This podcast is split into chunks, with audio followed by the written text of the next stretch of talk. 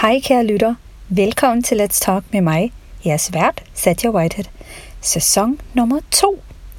Jeg er så glad og taknemmelig for, at jeg kan fortsætte med det her projekt, og ikke mindst have jeres støtte.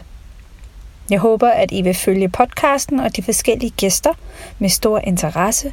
Hvis I synes, at der er nogle profiler, jeg burde have med i showet, så må I meget, meget gerne sige til. Og hermed, uden at vente alt for længe, er sæsonens første gæst Jennifer Montague, Head of Marketing hos Dixa. God fornøjelse.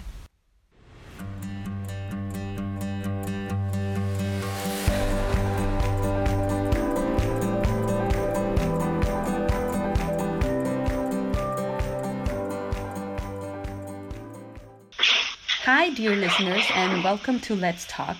This is the first episode of the second season, and I'm very excited to uh, share this person's profile with you. It's um, someone I know from a friend of mine, and we managed to have a meeting one time, very work related, but also because we seem to click and have a, a good um, chemistry together. It's uh, Jennifer.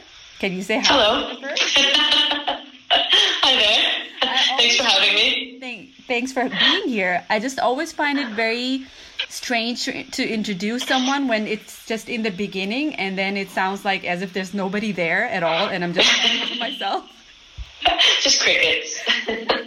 no, but I am. I'm very happy that you could. Uh, that you were interested to be on my podcast. I um, know you from a friend of mine, as I mentioned earlier, and um, I was interested to meet with you because I, as a marketing professional, wanted to learn from you. You were at the time working for 23. You used to work for Planday as well. Mm -hmm. So my my friend used to uh, was working there, and that's um, how I heard about you. And we just said hello at an event, and and that's how I met you. And I thought it would be interesting to just get to know um, you and because you were working at 23 i was at the time interested um, to be in that company to see if there were any opportunities and that's how we met.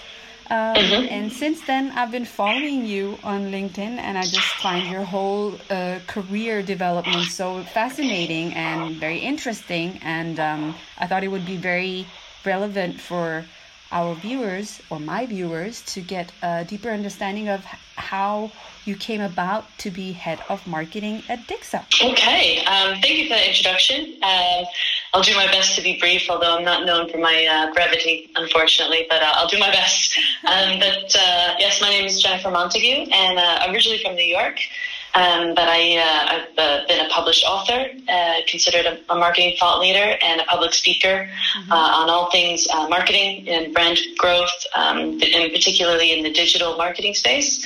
Um, I've held roles uh, mostly in global marketing, digital marketing. I've lived and worked in four different countries so far. Uh, and uh, I've been in Copenhagen, Denmark for almost five years now, and uh, found myself as the uh, yeah, luckily the head of marketing at this wonderful company, uh, one of Europe's fastest growing tech startups uh, called Dixa. And um, yeah, I am such a marketing nerd that uh, I could probably talk all day about some of the stuff I've been up to. So uh, I love that. I love that. And yeah, hundred percent. let's also tell our um, listeners about how it, how come you came to Denmark because obviously you're hail from New York and what made you come to Denmark and what what was your what was your intention when you came here work wise? Uh, yeah, so I'm uh, originally from New York. Um, it's a bit of a long story, but I basically I studied abroad in the United Kingdom and never left. Uh, and after about 14 years, I became a citizen of the United Kingdom. But I was in a, at the time in a relationship with someone who was transferred to Zurich, Switzerland. Um, having become a British citizen with a what was once an EU passport uh, made it very easy for me to relocate. So I came to Zurich, Switzerland, Right. where I actually um, found myself uh, working for FIFA, um, the the football organization, not the video game. A lot of people for some reason think I'm talking about the video game. No, but I worked at FIFA Yeah. in Zurich, Switzerland, uh, where I helped uh, Asia and the Middle East uh, clubs based in Asia and the Middle East in pro- processing transfers of football players. Okay. And um, yeah, it was brilliant. I loved it. I got to go to the World Cup final in Brazil, and it, it was a brilliant time. Yeah. Um, but one of the things that I found very frustrating. I worked in client services. So, yeah, like I said, I would answer questions about making sure that football um, player transfers were being done legally within the right transfer windows, aligned with the FIFA regulations on football transfers. Mm-hmm. And one of the things I found was, um, you know, 65% of my questions were so easy and very obvious um, to answer. Mm-hmm and I just thought, okay, we got to communicate better. You know, if I if I can communicate better to these clubs, then I'm going to save 65% of my day, and I can focus on these more difficult cases. Right. Uh, so I took over the newsletter that went out in four different languages. Um, so I wrote the newsletter, and I got very good at making complex things sound simple. Mm-hmm. Particularly angling towards people who don't have English as a first language, so I had to be very mindful of colloquialisms and things like that. And right. and then um, and then I ended up taking over the social media channels and I quadrupled our Twitter followers and um, got a really good engagement when, you know, you talk about football transfers. There's some people who are just so passionate about it and it was tapping into those people. And, and I remember saying to my boss, like, hey, I really like the kind of marketing com side of this role. Yeah. Um, any chance for me to do a little bit more of that? And he's like, nope, this is, you know, you're a client services representative and it's really great that you like these other things, but we need you to do this role um, which is fair enough. I mean, in FIFA is a very corporate structure. Um, and so during that time, also my partner at the time was um, being transferred again to Copenhagen okay. for work. Yeah. So it was kind of um, like a serendipitous moment where it was like, okay, this is my chance to reinvent myself and what I want to do. Mm. And we relocated. I, I left FIFA. I didn't have a job. I focused on Danish lessons and kind of acclimating to the culture and um, found an internship at Planday for a digital marketing manager. Oh, so oh, excuse me, as an internship here. Yes, I was an intern. Yes, because I wanted to do marketing. I knew I wanted to do marketing, but I also knew I didn't know enough about marketing to be valuable to anybody. but I had other skills. You know, I was a very good writer. Yeah. Uh, as I said, with the newsletter and things like that, I had an idea of how to get the word out there. I just needed someone to kind of believe in me. Right. Um, and that's really hard to do when you don't have the the skills on your CV. Mm-hmm. So I actually um, I got an internship at um, at uh, Planday mm-hmm. as a digital marketing intern, and um, they were brilliant. They were absolutely brilliant. They took me in and they saw something in me, and they they really developed it. They sent me to Google Ads boot camp in Dublin, and then they sent me to Facebook boot camp, and they sent me to conferences and gave me time off to do um, Google Ads certifications. Mm-hmm. Really, just supported me to be just a really great marketeer, particularly in the digital space. Oh, and um, and it just kind of took took off from there. Within I think eight or nine months, I was uh, head of paid. Okay. Uh, and eventually, I was the head of global campaigns because I saw a lot of what I was doing was, you know, at the time I think we were active in eight different countries, mm-hmm. and so it was really important that you know your ads have to be localized and there's events going on in Germany, and then there's this new law just passed in Norway, and there's all these things that you have to kind of be aware about, and and I just really loved that, and um, so that's kind of where this this marketing bug took hold was uh, as an intern, kind of walking the walk. You know, I, I did all the dirty work, I did the adding negative keywords, and I did all that kind of super manual stuff, wow. and I just worked my way up from there. Oh, that sounds so good. So basically, Planday was was where you really got all the like the gist of everything. How you could uh, you did that basically was your educational um, source to everything mm-hmm. you know today. Absolutely, it, it, uh, and I'm very grateful to them. And when I got the head of role, I actually wrote a post on LinkedIn thanking them and naming, you know, my CMO, John Caldicott, yeah. uh, Christian Jorgensen, Brenda Scott, like a lot of the people who took me in, took a chance on this, you know, 30 something year old intern, mm. um, and, and really fostered this kind of development within me. Uh, cause I know, I, I recognize where I came from and it was, it was Planday being super open and super keen to develop me and seeing a talent and wanting to foster, um, you know, to develop that talent. So uh, yeah, I think Planday for that definitely. That's great. That's great that that they also saw that potential in you and wanted to mm-hmm. you know give you those resources is just amazing. Um, yeah. But while you were there, did you get any support on or advice on which way to go specifically or was that you just knew what you wanted to do when you suggested it or did they you know kind of like guide you think it was kind of um, it was it was a mix. Yeah. Because, like I said, I was I was a very good writer, and I always saw myself working in comms. Mm-hmm. And then I started doing the digital stuff and the you know the UTM tracking codes and the retargeting pixels and all this really nerdy data stuff. And I found it so fascinating, and it was something that I never would have seen myself doing. So I think.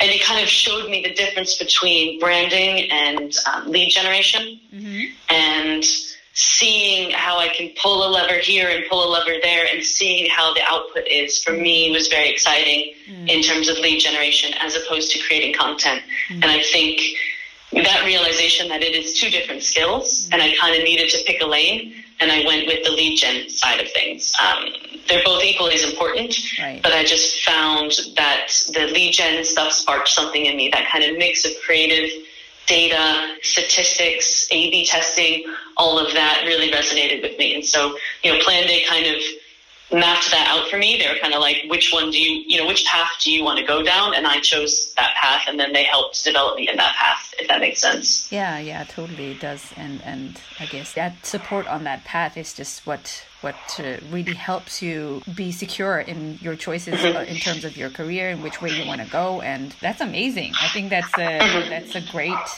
way of, of really pushing your employee in the right direction and also make them passionate about what you what they want to achieve and not just what you want them to achieve for your company. Um, exactly. So did you do you think that while we're in a position and we're we're in a company, sometimes can be in a situation where you're forced to be a specific person or you have to change your personality a little bit. And did you, you feel that you had to do that? You had to be in a specific way because a company has this culture or a way uh, that they want their employees to to be or something like that did you ever have that feeling that you had to change yourself for the sake of a job I wouldn't say. I would say yes, but I wouldn't say it's because of a cultural, like a, the office environment or anything like that. I think it's just a career, a, shift in a career sort of mentality. Yeah. Um, and this might be a cultural thing. You know, in America, being American, being born and raised there, we are encouraged to be well rounded, right? We're encouraged to be pretty good at lots of different things. And, you know, I didn't have to decide what I wanted to major in until I was 20 years old. Mm-hmm. Um, you know, and I know here in Denmark and a lot of places in Europe, you specialize a lot younger. We have more of this kind of, I did liberal arts because I wasn't sure. So we have, you know, as a person, I always thought to make yourself valuable, you have to be pretty good at lots of different things mm-hmm. rather than specialist in one thing. Okay. Um, and being in the career that I was in, I quickly realized that being pretty good at a lot of things was not nearly as valuable as being really, really, really good at a few things. Right. So I would say, in terms of my personality, um, changing or changing the way I was being, I, I kind of had to put blinders on. Mm-hmm. And instead of saying, I can write that blog post and then I can do this video and then I can make this website, like, no, I need to focus. This is what I'm going to be good at. This is going to be my thing. Right. You know, um, this is my specialism. Right. I'm not going to be writing your blog post because that's not my specialism. And, mm-hmm. you know, and I always associated that with not being helpful. Mm-hmm. But actually, it's, it's not helpful to kind of do everything just at 60% when you can do one thing at 99.9% or 100%.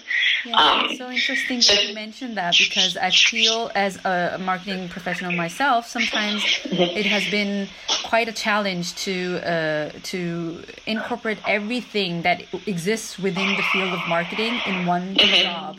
It's just um, you, you can't focus on both the analytics and creating content and mm-hmm. you know uh, managing so many different aspects of marketing in in in one I mean, as a as one person, it just makes mm-hmm. um, it it does have a, a, a negative impact in some way or another because either you get a bur- you get burned out, or you mm-hmm. can, you can have like situations where you're some of your assignments are not as fulfilling as you wanted them to be because mm-hmm. there's so many different tasks and um, you know i think that that's very uh, valuable for um, people to know that when you are in the marketing uh, field you need, really need to um, you know narrow down on what it is that you're you're excited about what you really like as you said you knew what you what you you found out what you were interested in and then you started to delve into that instead of saying um this generalist and can do everything.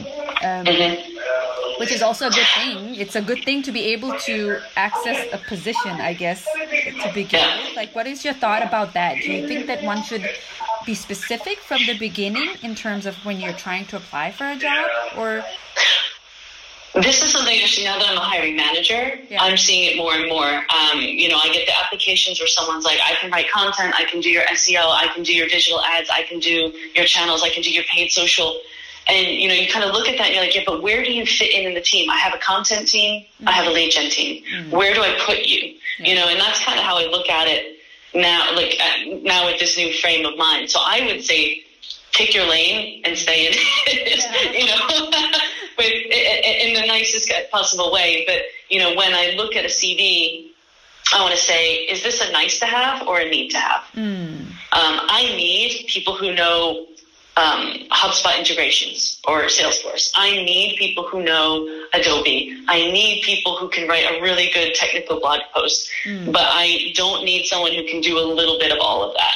Right. You know what I mean? Yeah. So I would rather have a small team full of specialists, which is very similar to what I have now. I have a very tiny team, but each of them have their area and they're so bloody good at it um, that it looks like we're a lot bigger than we are. um, so I would like I would much rather have a, a small team full of specialists than a larger team with generalists. Yeah. And as a hiring manager. Yeah. Speaking of your of your team, what how how do you keep yourself and your team motivated? Um, I think the important thing. Uh, so, so I have a team of 3 mm-hmm. It's me and two other people. Yeah. Um, so for the stuff that we're able to pump out, um, we are a very small team, mm-hmm. and we're working on it. But you know, we're we're like everyone else. We're in the middle of a pandemic, so um, you know, we're doing the best that we can with what we have. Mm-hmm. But the way to keep the team motivated, I think, I think, and, and, this isn't just a Dixa thing. This is every company I've ever worked at. I think sometimes there's ambiguity of the company goals and how you fit into those goals. Um, I've worked at companies where those objectives changed every month, and you're just kind of like, wait, what? Uh, what are we doing now? What are we, you know, what? What's our target? Or I'm not necessarily saying I'm target based, but I mean, are we?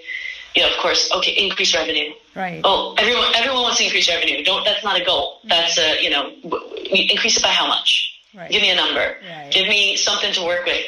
And then once I know what the company wants to do, I can say to my team, okay, in order to do this, we need content that's going to drive engagement. We know from our data that this content, um, this kind of content works best. Mm-hmm. And, you know, so kind of giving the team directions, but mm-hmm. doing it, you know, but also ultimately let them run the show. Right. So I think the way to keep my team motivated, particularly during a pandemic when you have three people uh, running an entire marketing company for a hundred person company mm. is um, clear objectives mm. and get, get, out of the way.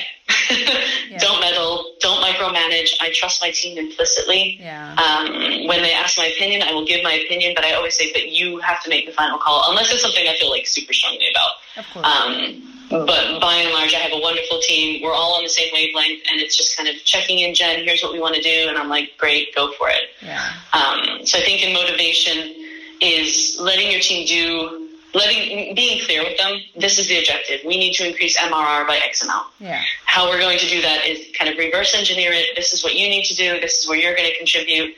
And then also checking in with them. You know, I'm checking with my team every month, and I say our organic traffic has increased by X amount. Great job Mm-hmm. You know, so that way they can see, okay, well, we're doing PR or we're doing content. They can actually see it's having an impact. Mm. And that helps keep them motivated. And that's like, okay, this is all working out. You know, this is, it's having the intended, you know, impact. Right. Um, yeah. Cool. And and what do you think that what what have you learned? I mean, have you had any leadership? Um, uh, have you had a leadership role prior to this being at Dixa, or um, how many and how many did you have before? um, well, actually, this is my first kind of real, I would say, head of managing people role. Mm-hmm. But um, when I lived in the UK, I, I was organizing um, events and I did pastoral care for international students. Mm-hmm. It was kind of my first my first per, you know career outside of university right. and i had a team of um, 40 students who worked for me and i think i actually learned a lot about that because they're not getting paid much and they're working with their peers.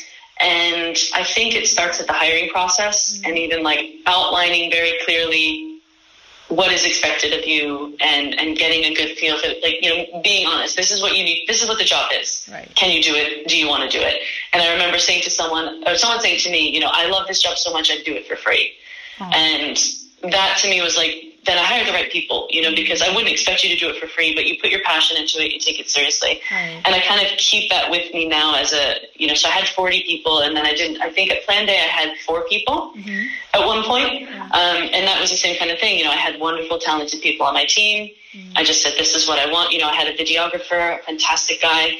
Um, and I said, this is, you know, this is my theme. This is what I think I want. And he would just crank something out that was perfect.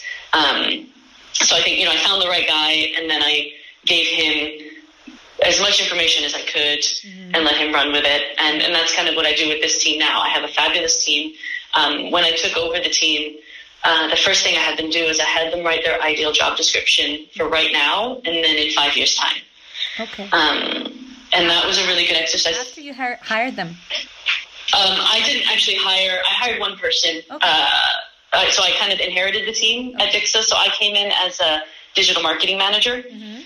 So I was kind of part of the team, and then I was um, promoted to head of the team mm-hmm. um, after about three months. So some of the team were already there, and then I had the opportunity to hire um, a new content manager.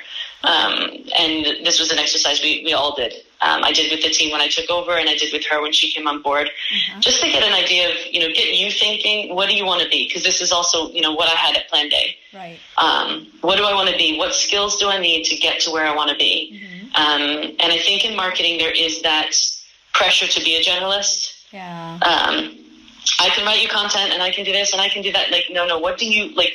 in five years' time, what do you want your job description to be? Yeah. And I found out that my um, head of content at the time or my content manager at the time didn't really like making content. Mm. You know, it was just something that she inherited. So I was like, okay, well, that's why we need to give you what you want, and that's why we got in a content manager who loves content, um, and that really helps them. You know, if they're doing what they enjoy and what their strengths are, then they're going to enjoy doing it. They're going to be good at it, and we're going to be a lot more successful. Mm. So, what do you think you should be aware of as as a leader? What are the main keys, key takeaways that you have had from being uh, in different positions as the head of marketing, and then now as well at Dixa?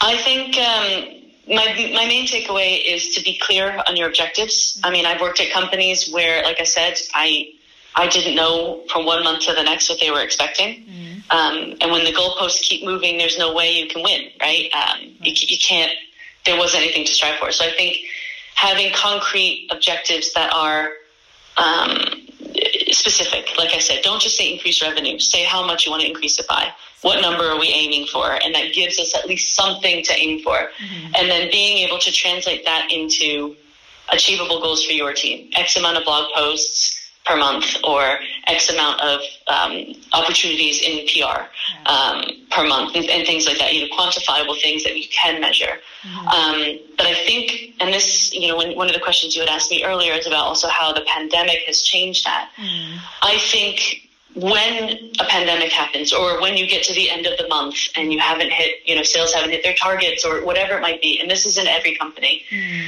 um, there is this panic of like, we need to do more, we need to change something, we need to, uh, you know, yeah. people kind of panic. Yeah. And you have to avoid that. You have to stay true to the course because in marketing, it's very rare that you're going to do something and overnight mm. you're going to see it worked, right? Mm. Um, algorithms need to learn, leads need to come through. I mean, for a business life cycle for B2B can be up to eight months. Right. So this, this panic, this knee jerk reaction, like, okay, this campaign launched two days ago. It's not generating leads. Turn it off. You have to avoid that and you have to know yourself well enough to say, like, you know, in my position in any company I've been in, I've had to say to higher levels, wait, let it run. you know, and, and as long as you are confident in what you've done, you can make them feel better because they're doing the, you know, they have the best intentions too. Right.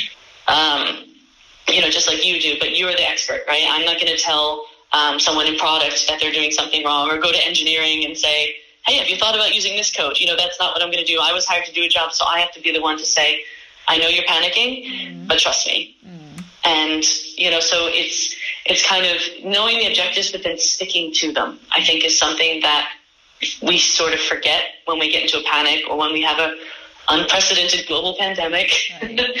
um, is that panic of we need to do something. We need, you know, you have to let them run, especially in digital. Mm. Mm. And then along those lines as well is also trusting your team to get it done. Yeah. Um, uh, and, and saying, here's the objectives, here's what I need you guys to do, and then just get out of the way. And I don't care if you sleep all day and work all night. I don't care if you're working from a villa in Greece. I don't care if you're working from the park. Mm. I trust that you're going to get it done. Yeah.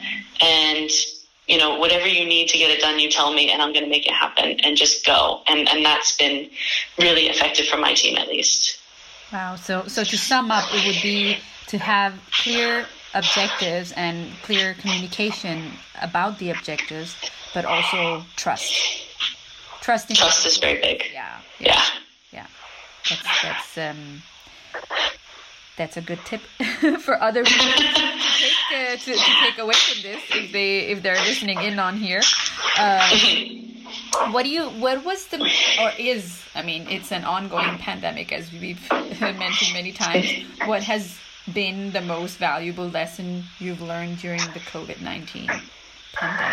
I think again it comes down to trust um, and also realizing that your team are not robots; they're human beings. Mm. Um, my team in particular, I have an American, I have a Canadian, okay. and I'm also American. Our families are in you know the red zone, um, and people are worried. You know, my my team are worried about their folks, and knowing that we can't see our families for a year, you know, has been taking an emotional toll on people, and you can't just say to them work through it. You know, you can't expect your team. You have to realize that people are human beings, and um, when something like this happens, you know, I had someone who I was like, I just I need to go home. I don't know what to do, and it was like, well, just go, go home. We'll figure it out. Or um, I also had to tell some people on my team, you know, take a day off. Yeah. If you need like an emotional day, if you're only at forty percent right now, you're you're no good to me anyway.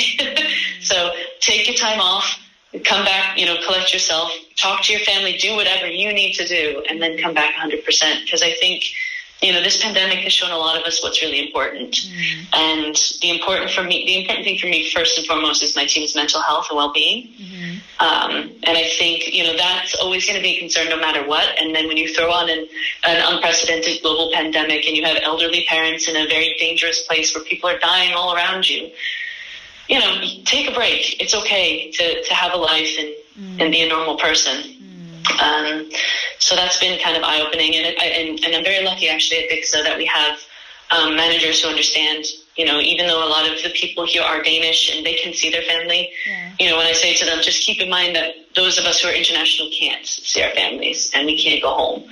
Um, they're very understanding and, you know, they are giving people, you know, time to deal with things however they need to deal with it so that at least if work is impacted, like we're not we're not saving lives. Yeah. Um, you know, we're not doing brain surgery or anything like that. If you need to take a day to talk to your mom, that's cool. Like do it yeah. and then come back. Um, so I think that's kind of been the shift in leadership yeah. of kind of this, you know, we used to be at your desks at nine, having your meetings, leaving at five. I mean, of course it was it was flexible. I'm not saying it's you know it, it, it's it's very flexible, but that's the gist of how we've all been working, right? Of course, yeah, yeah. Nine to five in the office, and now it's just you know we're in the office one day a week. I don't know what everyone's doing. I don't know where they are, but I'm not feeling the need to check in on them and make sure they're working. I know at the end of each month or quarter or whatever the deadline is, I will have what I need. Um, so do you, and as long as yeah. feel that there's a, a, a that you're less connected with the rest of the company, or are you more connected after this pandemic? Mm. I feel more connected to my team mm. because we meet every day, and when you don't have that kind of passing by someone at the coffee machine and saying, "Oh, hey, I just had this idea," or you know, you, you have to make more of an effort. So we, we as a team are much closer. Yeah. Um, but yeah, I think actually that's a good point. Maybe in terms of as a company, yeah. I don't necessarily feel as connected, mm. but in a way that's kind of been a good thing in that we can just get our heads down and get stuff done. Mm. And that's why, again, it's really important to have shared objective because you know, my t- my desk is right next to you know customer success, but I'm not next to them anymore. I can't hear someone on the phone and be like, "Who was that? What happened? What can we do to help?" Yeah. I don't have that. So as long as we have you know management give us all the objectives that you know go across the board, and we know what we need to do to to do our part and contribute, um, I think that's actually been really helpful because we in a way we do have blinders on. Of and we're just going full steam ahead and we're not getting distracted. Um, but yeah, every once in a while you do need to check in and go, hey, uh, you know, have you changed something in the product? Because then we're going to have to change our ad, or you know, there's you have to make sure that you do have that communication. So I think in that sense, you have to do more effort, yeah, because you don't just kind of bump into someone at the coffee machine anymore. So um, we're all still learning, yeah. but I think it's been going pretty well um, so far. That's good. Touch wood. No, it would. Uh, it's that. It's just. It's just um, unprecedented times, and it's uh, it's difficult to to find your footing through all of this. And and I think connectedness has is one of the themes in all of this because of you know how how um, we've used the technology to to uh, to keep in touch with each other and, and be there for one another and uh, and still be able to communicate. And it, it, it can bring some challenges with it but it's uh, it's such a for lack of a better word a blessing that we we have the opportunity to communicate with each other across platforms and there there's these technologies that allow us to be present with each other even though it may seem that we're not really present with each other uh, yeah, exactly. Yeah, very true. yeah and uh, Jennifer, I know that you don't have much time. Uh, you have a meeting coming up, so I would like to wrap this up a little bit. But can you, before Sure. we completely wrap it up, would you? Is there? Do you have any advice for anybody who is trying to get into the marketing field and what they can try to focus on or not focus on at all? Mm, I think, um, like I said earlier, I think choose your area, um, whether you're going to do kind of more digital paid, PPC, that kind of marketing, or if you're going to be more kind of brand awareness, uh, excuse me, brand, uh, branding and, and, and content and PR, because I see them as two different specialisms in marketing. Um, it's very hard to be good at both because both demand a lot of focus and attention. Um, I and not one is not more important than the other; they go hand in hand. So I think pick an area that is your passion. But I think to do that, do that exercise. Write your ideal job description for right now and for maybe six months and then five years. And, and where are you? What's your title? And then reverse engineer that to figure out where you need to be and what skills you need to get along the way. Right. And hopefully you have a good manager um, who you can say to them, I want to do X, Y, and Z. Here at Dixa, for example, we have a um, uh, we have a training and education budget. Uh, for development. So, um, but you have to come to me and you have to say, this is what I want to do and this is why, and I'll make it happen. But, uh, you know, so you have to take ownership Right. of your career and what you want. And if you want a course, I'm sure your manager will arrange for you to get that course, you know, and, and it's just be clear on what you want. Um, because I'm always surprised when I talk to colleagues and they're like, "Oh, I would never think to say that." And It's like, well, this is your career. um, you know, you have to own it. You're, you, it's very rare you're going to find a manager that says, "Hey, you know what? In ten years' time, I can see you as a CMO, so I'm going to send you on this course." It's very rare. Yeah. Um, you have to go to them and say, "In ten years, I want to be a CMO, so I need to go on this course, and here's how it's going to help you and make that business case." Yeah. Um, I mean, one of example of that was um, when I was an intern at Planday, for example. I uh, I really wanted to go to Inbound, which is the HubSpot conference in Boston. Um, and the first year I didn't get to go because you know I was an intern, and obviously it's in Boston. It's quite a big expense. Right. So I said, you know what, I'm going. I'm going this in, in I think it was 2017. I'm going. Um, and so I met with my CMO and I said, here's here are the sessions I'm going to attend.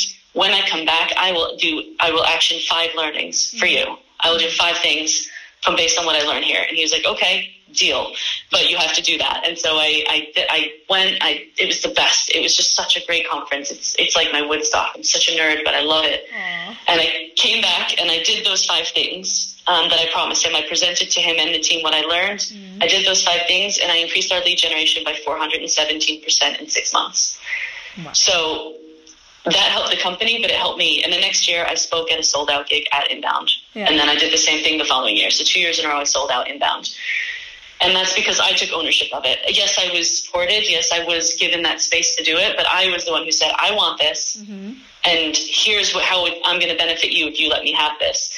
And then it's very difficult for them to refuse, right? Yeah. Um, and it worked. And, and now I'm here and I was published for what I talked about at Inbound. And, you know, and I only talked at Inbound because I got to go to Inbound and because I had so much out of it. Yeah. I did great things for my company. So I think that's my biggest advice. I'm sorry if I'm rambling a little No, bit, no, but I just think it's really important, you know, a lot. And I also, you know, I think sometimes this also might be the case, particularly with women, Mhm. um, where we don't necessarily say what we want. Yeah. Um, and so it's very important for you to say what you want and why. yeah. Um, and this, and I'm not saying that this is a, a male thing or anything, but you know, the company in the company's interest, they need to know what's in it for us. Right. You know, and that's fair. If we're spending money and we're going to lose you for a week to go on this course, what's in it for us? Exactly. Take ownership of it. Make a business case. I make a business case for everything, and I would say 60% of the time it's successful, and the other times I'm told, here's why not, and it makes sense. You know, and I learn. So um, I think that would be my biggest advice: is figure out what it is you want to do, but also own it. Take ownership of it because people are not going to steer your career for you. Yeah. We're all too busy to looking out for Of ourselves. course. Of course. Yeah. Yeah. That's that's great. Thanks. Thanks so much, Jennifer. And before we end, um, Mhm. I'd like to. Uh, I didn't. I don't think I mentioned this, but we're gonna do. Oh, I did actually. Uh, that we're gonna do um, five rapid fire questions. That Okay. not related to what we've spoken about at all. Uh-oh. Oh no. I know I could talk about work, but but it's it's uh, something. I mean, you can definitely answer them, so it's not going to be a, uh, difficult question. Um, Okay. I would like you to make it short and with one word, maybe, or even one sentence if it has to be long. So just like keep it short. okay. Okay, Do my are you best. ready? Mhm. Okay, question number one: Who inspires you? My mother. Oh, that's sweet. That's sweet. That's an easy one. Yeah. She's a she's she's a, a boss a boss lady. She's great. Oh, I love that. And question number two: What annoys you the most? when people interrupt when I'm speaking. Ooh, yeah, that is uh, a bad one. I do that a lot. I'm sorry. I know I haven't noticed. I haven't noticed. or you know when you get cut off a lot and you're like, Yeah. "Uh, Yeah. but I oh I. Hate it. okay, question number three: If you talked in your sleep, what would you talk about? Oh, it'd probably be something random. uh, I don't know. I have well, my problem is I have really crazy dreams that are so boring they could be real. So mine would be like, oh, I I missed my alarm, or I missed the, the train, or yeah. So I'd probably say something like, oh no, I missed the train. Oh. it's really that's really not exciting. My dreams are really like That's your unless it's something bizarre like I'm flying and missing the train. well, you know those dreams you have, or you wake up. Like sometimes I'll wake up at four thirty in the morning, thinking, "Oh my god, I'm I've missed the train," and it'll be four thirty in the morning. Or yeah, it's terrible. It's sorry, that's not a very exciting one. You might need to cut that one out. Still an answer. Uh, okay, so question number four: The most important thing you always have in your bag besides mobile, wallet, and keys. Notebook. A notebook. Uh, yeah, I always will think of something or see something funny or get an idea, and I just need to jot it down. oh wow, that's nice. So you don't use, use your mobile for that. You don't use your cell I don't. Yeah, I'm old school. I have a notebook at my desk, and I carry it with me everywhere I go. And Oh, and kind of nerdy. Like if I'm on my phone and I see a really cool ad, Yeah. I'll write it down, or you know, and and then it'll spark something else. Or if I see a funny thing happen, I'll just write it down because I just think it's funny. So Cool. That's cool. a notebook and pen, a good pen. Yeah. I'm a pen. I'm a pen snob. It has to be a nice. Me too. I, Oh, lo- I mean, oh, I love a good pen. Like if I find a good pen, I'm like I'm never sharing it with anybody. I'm not giving it away to anyone. Yep, same. Okay, so the last question. So you, you've seen the TV show Friends, right? of Who course. hasn't? Um, so uh, who are you? Are you close? Uh, who would you remind of the most, and why? Monica. Monica. because I like good pens. Good Um, I'm very tidy. and also she used to play field hockey. I still remember the you know what was Monica's name when she was a field hockey goalie? Oh my goodness. Big fat goalie. It's a line, and uh, I played field hockey, so I felt such a, an affinity Oh, towards so Monica. Connected Yeah. with her. That's so cool. That's so cool. Thank you so much, Jennifer, to be on my no problem. podcast. I'm so happy. I think I've, I've like um overwhelmed with all of the information you've given me. At least I've learned a lot, and also some of the things that have been confirmed that I think of myself. Uh, so it's Oh, good. great to talk to you, and um, thank you for being here. I'll let you go now. I know you have to run. It's exactly That's two o'clock now. Yep, no worries. I'm. I still haven't been caught and uh, dragged out of the meeting room, so that's good. Now, uh, thank you so much for your time, and, and it's really nice to to have, be reached out to. You know, when you put something on LinkedIn and you think. I'm just putting something out there and no one's really going to care and to have someone read it and say, hey, actually, this was kind of inspiring. I'd love to learn more. That's that's really cool. So um, Yeah. anytime, I'll, I'm happy to come back on your Great. show and I wish you all the best Thank you so in what you do. Thank you so much. Take Brilliant. Thank you so much, Sadia. Take care. Bye. Bye-bye. Husk at følge Let's Talk på Facebook og Instagram. Skriv meget gerne en anmeldelse på din podcastudbyder, så andre kan finde os. Det er meget vigtigt, og det vil betyde så meget for mig, hvis det er, at du kunne finde tid til at gøre det. Abonner meget gerne på Let's Talk, og hør fra helt almindelige hverdagspersoner, som er med til at ændre verden på hver deres måde.